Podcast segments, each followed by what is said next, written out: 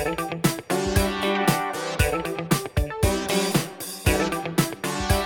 Theatrics Podcast.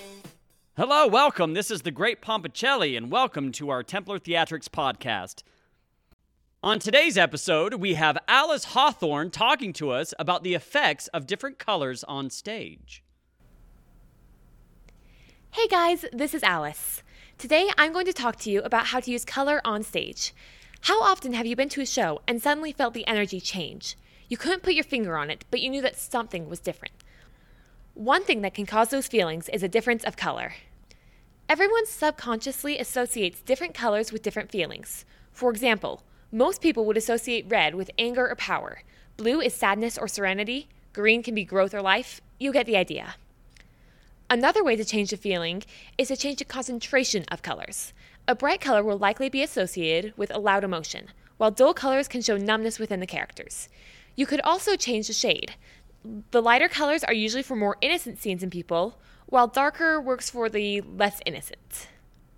On the stage, you can use these subconscious ideas to your advantage. If you need a scene to feel sad, try having some blue or dulled colors in there. If you need it happy, use bright ones, but don't go overboard on either side. If you need something to feel sinister, you will probably want to have darker colors in it. But if it's something more pure, like a wedding, black might not be the most appropriate.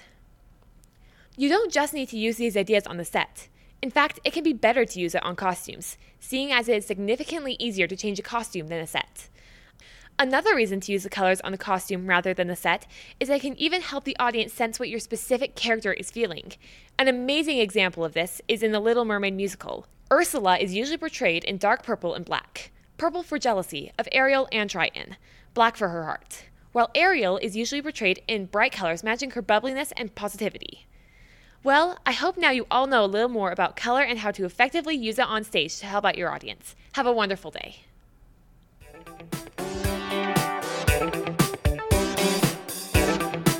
Templar Theatrics Podcast.